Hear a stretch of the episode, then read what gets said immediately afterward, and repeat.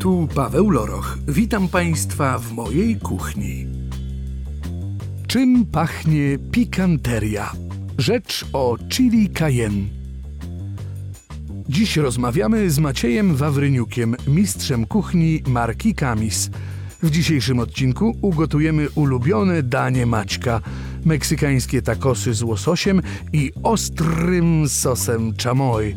Będzie o pikanterii, trendach w gotowaniu i o tym, kto powinien kształtować polski gust kulinarny. Partnerem cyklu jest marka Kamis.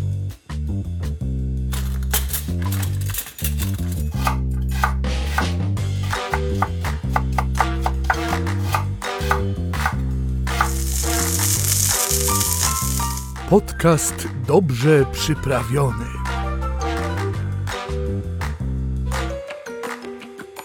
Dzień dobry, Macieju. Dzień dobry. No, z pewną taką nieśmiałością Ci się kłaniam, bo oto, proszę Państwa, Waszym i moim gościem jest szef kuchni Kamis, człowiek odpowiedzialny za nasze gusta, za nasz smak, za nasz styl kuchni. Przesadzam, czy tak jest? No, człowiek, którego zdanie jest brane pod uwagę przede wszystkim. Ależ skromnie. Nie jest odpowiedzialny, ale którego zdanie jest brane pod uwagę. W Kamisie przywiązujecie ogromną wagę do rozwoju trendów, do ich przewidywania, do nie tu i teraz, jak jemy, ale do tego, jak mamy jeść w przyszłości. Będziemy jeść w przyszłości, tak jest. Ale czy to oznacza, że my źle jemy dzisiaj? Jest mnóstwo roboty, którą masz przed sobą? Nie, bardzo dobrze jemy, bardzo dobrze postrzegamy kulinaria, ale świat się zmienia. Świat się cały czas zmienia, no i kulinaria, jak wiemy, też podążają za tym. Kamis jest częścią firmy McCormick, czyli światowego lidera przypraw, stąd też ja na co dzień mam szczęście, przyjemność pracować z 25 szefami kuchni z całego świata, z 5 kontynentów. Wymieniamy się poglądy, przepisy i właśnie w ten sposób powstają trendy, o których wspominałeś. Wszystko zaczyna się zazwyczaj od Food Safari, gdzie spotykamy się w jakimś miejscu na świecie i przez kilka dni przeszukujemy rynek, szukamy składników. Zaraz. Food Safari? Tak. Co to znaczy? Poszukujemy inspiracji do trendów, które będziemy ogłaszać. Robimy to od 20 lat, ogłaszamy je co roku i żeby to zrobić, musimy pozyskać dużo inspiracji, pomysłów i wgryźć się w rzeczywistość. Ale co, bazary? Bazary, targi, sklepy, luksusowe restauracje, tak naprawdę wszystko. Wow. Wszystko idziemy, to co widzimy, musimy spróbować, musimy kupić i później nad każdym z tych składników wymienić swoje poglądy. Czyli rozumiem, że każdy kraj, w którym obecna jest firma, ma swój charakterystyczny rys, smak. Tak, ale właśnie jeżeli chodzi o trendy, tutaj staramy się to wszystko zmienić, dlatego że to wszystko miksujemy. Czyli tworzymy jakieś przepisy, przesyłamy je do innych szefów kuchni, oni mają prawo wymienić jakiś składnik, dodać coś od siebie i taki przepis krąży przez pół roku po całym świecie i dopiero ogłaszamy, pokazujemy je właśnie w nawiązaniu do danych trendów, które prezentujemy. Ale to się da tak zunifikować, żeby 25 utalentowanych szefów kuchni zgodziło się co do jednego przepisu? To nie jest proste, bo tak jak powiedziałeś, to są różne osobowości, to są różne kultury przede wszystkim, różne zwyczaje kulinarne i nie tylko. Także to jest trudne, ale staramy się i robimy to dobrze. To w takim razie, co czeka Polaków? Jakie trendy zdominują nasze nadwiślańskie gusta? No myślę, że w najbliższym czasie mówiliśmy my jako eksperci, że jest potrzeba nasion, czyli prosta forma, która nam naprawdę w każdym daniu jest idealna, wnosi teksturę, wnosi smak, wnosi bardzo dużo wartości odżywczych, czyli ziarenka. Ostatnio też ogłaszaliśmy Meksykanę weganę, czyli kuchnia wegańska, ale taka, która spodoba się też miłośnikom mięsa przede wszystkim. Bo do tej pory cały czas rozmawialiśmy o kuchni wegańskiej dla określonej grupy ludzi. Teraz wychodzimy dalej i chcemy, żeby miłośnicy mięsa polubili tą kuchnię wegańską, żeby to dla nich była alternatywa też i w końcu powiedzieli, to jest fajne. W takim razie, czy ja dobrze rozumiem, że wy nie tylko kształtujecie nasze gusta kulinarne, ale właściwie postawy społeczne? Jak najbardziej. No i jeszcze z ciekawych trendów ostatnio, o których mówiliśmy, to był trend nawiązujący do chłodnych napoi i przekąsek, czyli pamiętajmy, że klimat się zmienia, jest coraz cieplej i brzmiał nawodnij, uzupełnij, odśwież, czyli mnóstwo różnych napoi, koktajli, ale nie takie klasyczne smoothie jak do tej pory, bardzo mocno przyprawowe, rozgrzewające, a także posiłki w kształcie, w postaci napojów albo posiłki w postaci chłodnych batoników, czy posiłki w postaci lodów. No panie, brzmi to już trochę kosmicznie i zaczyna mi się kojarzyć z tubkami, które się zabiera ze sobą. Dlatego rozmawiamy o trendach, które ogłaszamy, one puszczamy w rynek, kiełkują i tak naprawdę mija rok, 2, 3, a nawet 5 lat, kiedy to widzimy później, czy na półce w sklepie, czy w restauracjach, czy na stołach w domu. Opisujesz bajeczną współpracę wieloosobową, ale zastanawiam się, czy my Polacy mamy wpływ na światowe gusta. Czy to od nas tu, z polskich zwyczajów, obyczajów i tradycji, wychodzi coś, co świat ostatecznie złapie i to coś stanie się trendem. Typu polskie kiszonki na przykład. Przez ostatnie sezony przetacza się burzliwa dyskusja o tym, jak genialnym źródłem zdrowia jest proces fermentacji kiszenia, kojarzony z naszą polską tradycją. Mam rację? I coraz bardziej, tak. Coraz bardziej upominają się nasze kiszonki i są zainteresowani. No są 3 produkty na świecie, gdzie jak rozmawiam z szefami kuchni z całego świata, od Stanów poprzez Amerykę Łacińską, czy aż do Australii i Azję, tak naprawdę na świecie są znane pierogi, kiełbasa i wódka. No i bigos niektórzy. I wódka polska. Tak, to zestaw obowiązkowy. Tak jest, zestaw obowiązkowy. Aha, ale coraz bardziej się interesują, bo widzą, że polska kuchnia jest oparta na tradycji. Tak. Na tradycji, ale my bardzo chętnie wszystko chcemy poznać. Tak też się dzieje przez to, że właśnie nasze trendy były przez wiele lat oparte o tradycji, a teraz zaczęliśmy przede wszystkim podróżować kilka lat temu, od kilkanaście właściwie już. Druga rzecz, szefowie kuchni wyszli w końcu ze swoich kuchni do gości. Tak. Dali się poznać i po prostu komunikować. Zaczęli się dzielić swoją wiedzą. Kolejną grupą osób, które pojawiły się pomiędzy konsumentem, szefem kuchni, to są blogerzy kulinarni, którzy dla mnie to jest taki bardzo świetny łącznik, którzy pozyskują wiedzę od szefów kuchni i później ją przekazują i szerzą, też dodając swoje. Tłumaczą z fachowego na amatorskie. Tak jest i to jest bardzo, bardzo, bardzo pożądana grupa osób. Powiedz tak najszczerzej, co najbardziej kochasz w swojej pracy? To, że masz wpływ właśnie na ludzki gust, czy że możesz karmić, czy też możesz uświadamiać ludziom bogactwo świata kulinarnego? To też myślę, że to, że też mogę dzielić się tym, co gdzieś pozyskam wiedzę jakąś, przetworzę ją i później mogę się tym dzielić i przede wszystkim to, jak widzę radość. No, tę radość z pewnością widzisz na regularnych warsztatach Kamis, które prowadzisz i ta wiedza jest przekazywana w ten sposób, ale mam też wrażenie, mój drogi nowy przyjacielu, że jesteś typem bardzo skrytym. Wielu szefów kuchni eksponuje się w internecie, opisuje bardzo szczegółowo, a ty, tajemniczy szef kuchni Kamis, ja do tej pory nie dotarłem na przykład do tego, co ty masz w swoich szufladach, jakie przyprawy. Nic o tobie nie wiem. Ja ten czas poświęcam na szukanie inspiracji, jeżeli chodzi o trendy. W mojej szufladzie, jeżeli chodzi o przyprawy, to absolutnie niezbędnik, czyli powiedzmy liście laurowe, ziele angielskie, papryki i pieprz. Ale w mojej szufladzie nie może zabraknąć gałki muszkatułowej, estragonu i szafranu. To są 3. Z tego skomponuje się już większość potrzeb bieżących. Tak. Ale tu natychmiast dopisujemy ogromną listę przypraw, no już bardziej egzotycznych, niszowych, specjalistycznych. Dla wielu Polaków pieprz chili cayenne jest absolutnie za ostry, za mocny i nie potrafią go używać. Dlaczego wybrałeś na dzisiaj jako naszego bohatera chili cayenne właśnie? Kilka lat temu jednym z trendów była obsesja chili. I to też zauważyliśmy już po kilku latach nawet na polskim rynku. Polacy nie szukają tylko czegoś, co jest ostre, bo jest ostre z założenia, tylko już rozpoznają smak, poziom.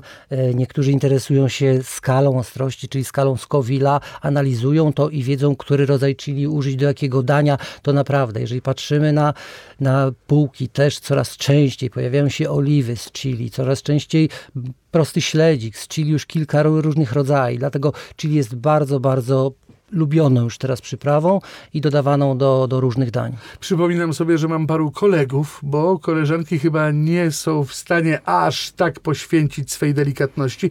Kolegów, którzy tytułują się chili head.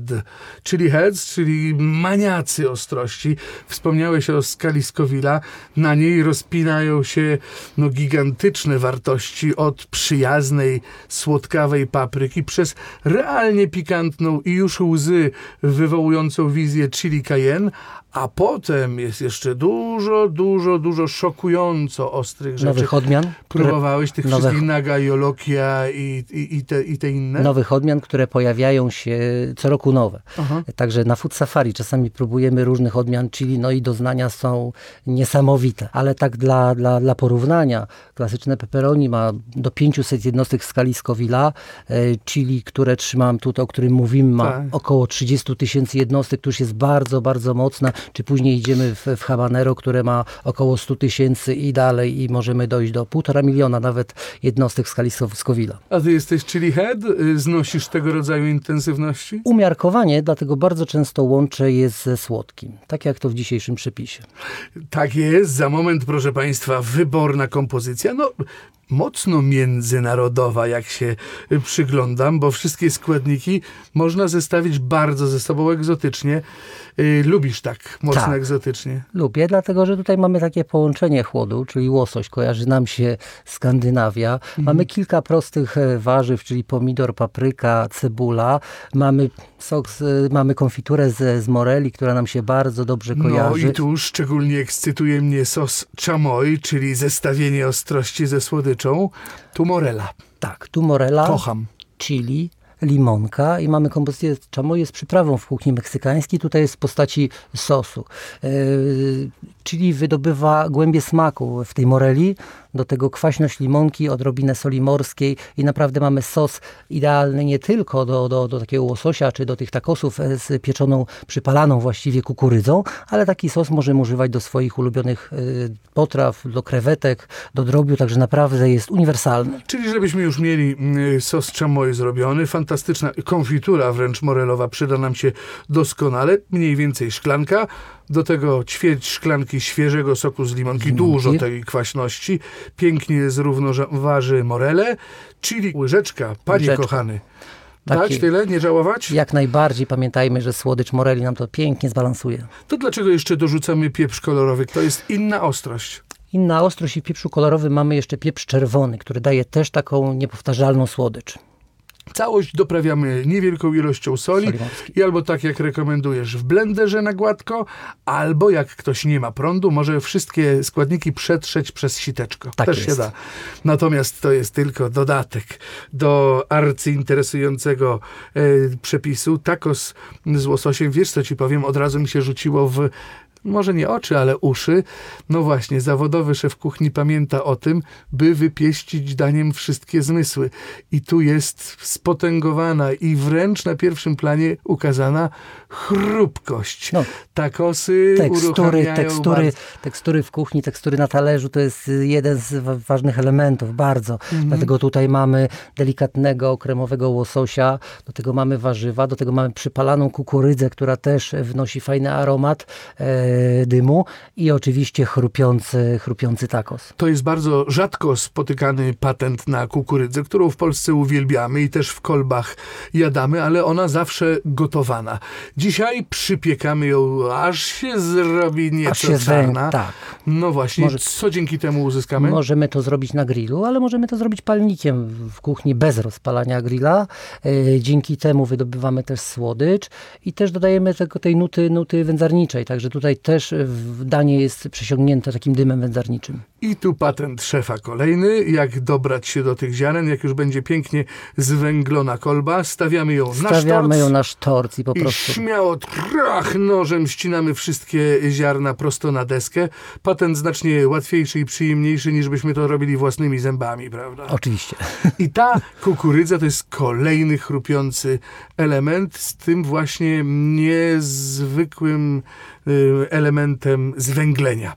To dla zdrowia też sprzyja, prawda? Tak. To... Odrobina węgla w jedzeniu. I do tego dajemy dużo świeżych warzyw, czyli świeży pomidor, papryka zielona, czerwona cebula, do tego odrobinę soku z pomarańczy i wszystko mieszamy z tą kukurydzą, wypełniamy takosy, a łososia przed pieczeniem smarujemy, tylko nie marynujemy, tylko smarujemy odrobiną sosu chamoy, wstawiamy na kilka minut do piekarnika, wyjmujemy i wtedy musimy każdy płatek łososia rozdzielić, bo łosoś ma do siebie, że idealnie jest upieczony wtedy, kiedy te słoje jeden z drugiego nam się ślizga, po prostu spada i się rozsypuje. Dobra, z uwagą, ale nie kruszy. Zapamiętuję dobrze, czyli ma się przepięknie wylistkować. Tak jest, wylistkować, a absolutnie nie kruszyć.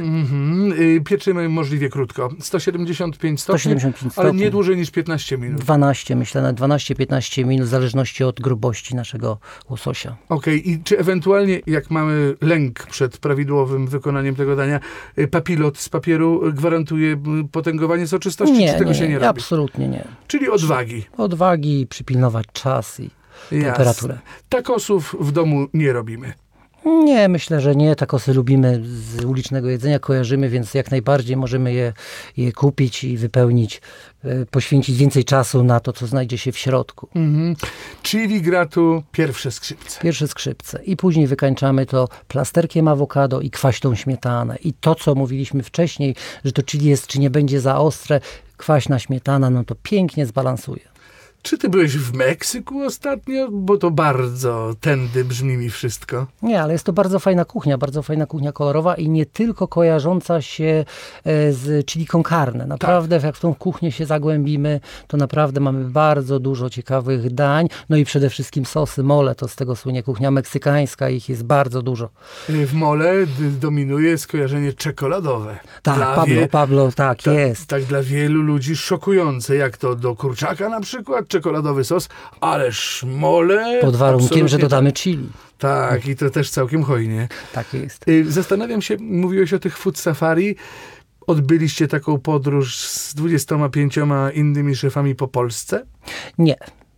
W Polsce jeszcze nie było globalnego, ale zawsze przed Food Safari globalnym robimy Food Safari lokalne, czyli tutaj wewnętrzną grupą ekspertów kulinarnych idziemy i też eksplorujemy taki rynek, bo to naprawdę dużo się zmienia. Wystarczy jeden rok, drugi rok pojawiają się nowe składniki, nowe miejsca, nowe targi, nowe bazary, ale też wracamy do marketu, bo tam też te półki się zmieniają, jeżeli chodzi.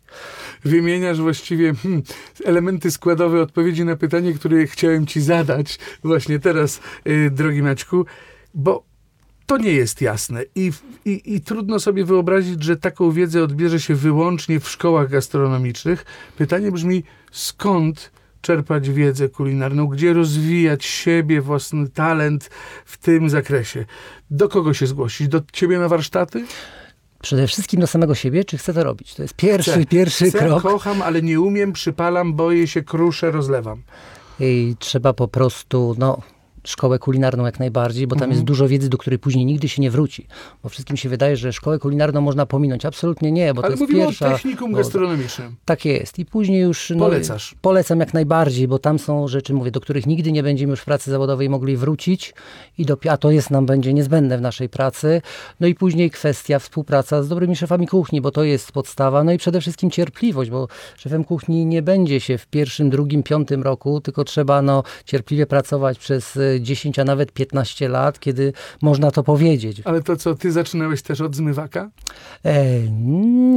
Nie zaczynałem od zmywaka, ale z gastronomią miałem styczność, jak miałem 5-6 lat, bo dzieciństwo mogłem spędzić albo u mamy w restauracji, która była szefem kuchni jeszcze w poprzedniej epoce. O panie, albo mogłem pójść do wędzarni, gdzie mój tata zajmował się wędlinami wtedy, także miałem dwa wybory, albo wędzić, albo patrzeć, jak gotują, także... Ależ to fantastyczny, choć wybór bardzo trudny. Rozumiem, poszedłeś w ślady matki. Wbrew temu, co mi polecała, bo jeszcze jedna cecha, szefa kuchni jest taka, że trzeba zaakceptować to, że się pracuje wtedy, kiedy inni się bawią. To frustrujące. To frustrujące może być, jeżeli to się akceptuje, to jak najbardziej. No i jeszcze kolejną cechą, którą powinien mieć szef kuchni, uważam, to jest to, żeby zaakceptować to, że jest się przez cały czas ocenianym. Bo jak oglądasz sobie film, to czekasz, że no może się rozkręci i oceniasz go na końcu. Jak dostajesz talerz z daniem, to oceniasz to danie od pierwszego okęsa, po prostu. I tu trzeba mieć wytrzymałość, tym bardziej, cały czas, że istnieje pewna specyficzna, szokująca grupa ludzi, która czerpie przyjemność z takich nieuzasadnionych krytyk. Spotykasz się czasem z taką trudną sytuacją, w której wiesz, że to, co podałeś, jest znakomite, że chili wybrzmiewa symfonicznie, a ktoś nosem kręci i wiesz, że nie ma racji. Nie, dlatego, że to jest jego zdanie, to jest jego ocena, właśnie to, co powiedziałem. No, pozwalamy mu wyrazić swoją opinię, ewentualnie możemy wejść w dyskusję, zapytać, co następnym razem. Elastycznie, z wyrozumiałością. Tak jest. Ale czasem czujesz, że ktoś krytykuje tylko dla krytyki. I bardzo dobrze, bo to też pobudza mnie do dalszej pracy. No jest to nad sobą i nad tym, co robię. Specyficzny rodzaj sportu. Elementem bardzo istotnym w twojej zawodowej aktywności szefa kuchni Kamis jest organizacja szkoleń, warsztatów. Eventów. Ale to nie tylko dla profesjonalistów, ale też dla wszelkich pasjonatów. Dla pasjonatów, tak jest. Dla profesjonalistów też, ale też jak najbardziej dla pasjonatów, tak jak mówiłem, i dla wspomnianych wcześniej blogerów kulinarnych, którzy naprawdę są takim papierkiem lakmusowym, jeżeli chodzi o kulinarnię obecnie. O tak, ich wpływ na rzeczywistość jest ogromny. Czy to jest tak jak ze śpiewem, gdzie się mówi, że każdego się da nauczyć śpiewania konkretnych piosenek? Spotkałeś się z ludźmi, których antytalent kulinarny był tak ogromny, że musiałeś wytłumaczyć, żeby się zajęli księgowością? Na przykład? Nie, bo wtedy ja bym się poddał jako osoba, która przekazuje wiedzę. Także jako tutaj, nauczyciel, jako nauczyciel. Zawsze staram się, żeby mu to się przynajmniej przydało w życiu. Może czyli nie, zawsze jest nadzieja. Jest nadzieja zawsze. Ona umiera ostatnia, jeżeli ta osoba nie będzie kulinarnie dalej szła w kierunku, ale na pewno to się jej przyda.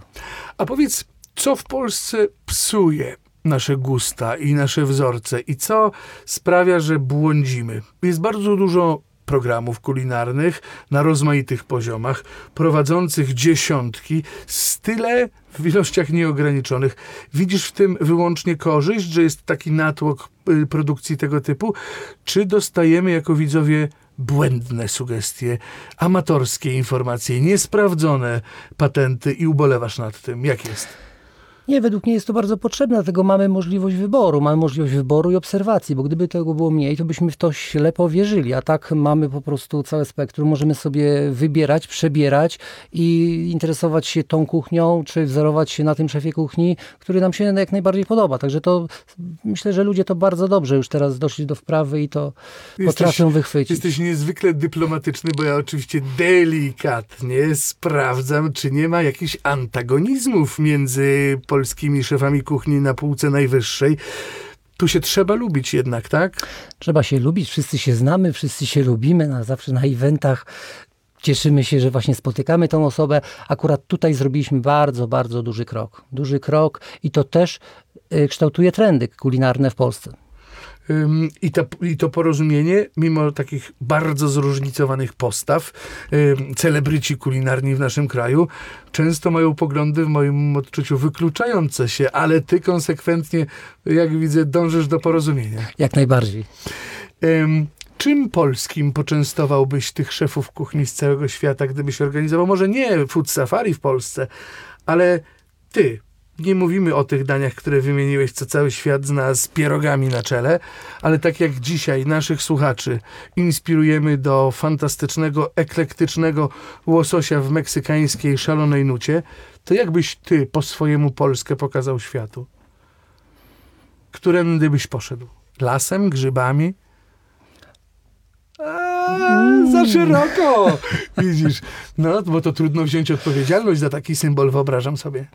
Tak jest. Tutaj tym bardziej, że polska kuchnia jest też bardzo bogata.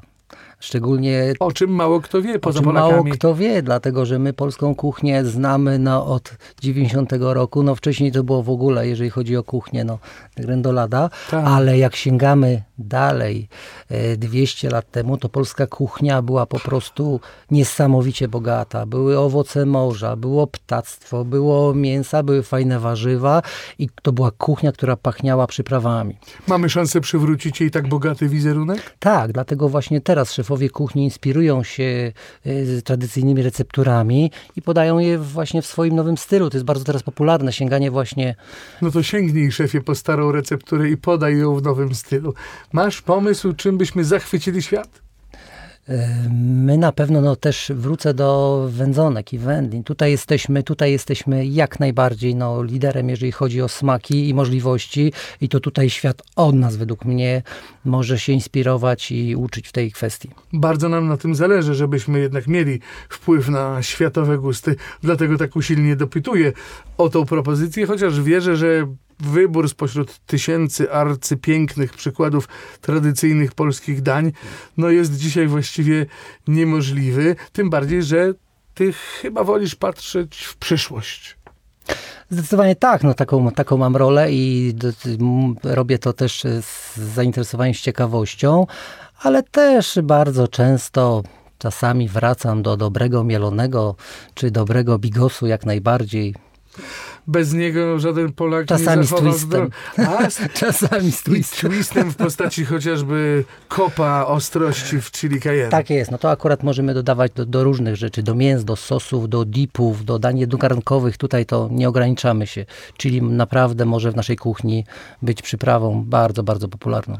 I rekomendujemy wszystkim, nawet tym, którzy obawiają się o własne delikatne podniebienie, bo oto i też warto doradzić, jak już ktoś się zdobędzie na odwagę i sypnie hojnie tym, że chili cayenne to są przecież patenty na gwałtowne łagodzenie nadmiernych doznań. Czyli nabiał, poprosimy. Czyli maślanka, czyli kefir, czyli mleko, czyli kazeina, białko mleka, które wiąże nam kapsaicynę i powoduje, że łagodzi nadmiar. Szef wszystko wie. Stąd ta łyżka śmietany w kuchni meksykańskiej często właśnie temu służy.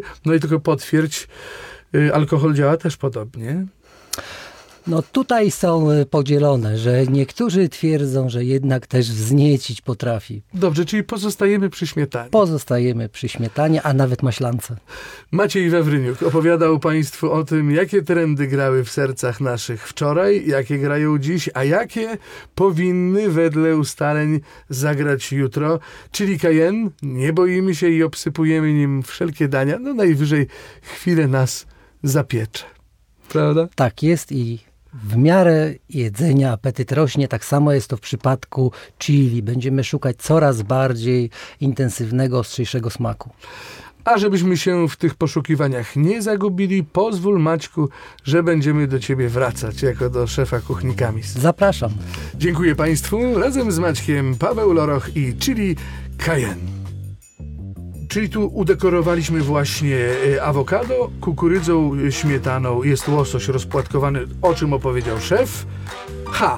Czyli, jak się okazuje, danie brzmi skomplikowanie, ale jest całkiem łatwe w przygotowaniu i voilà, zaraz je schrupiemy.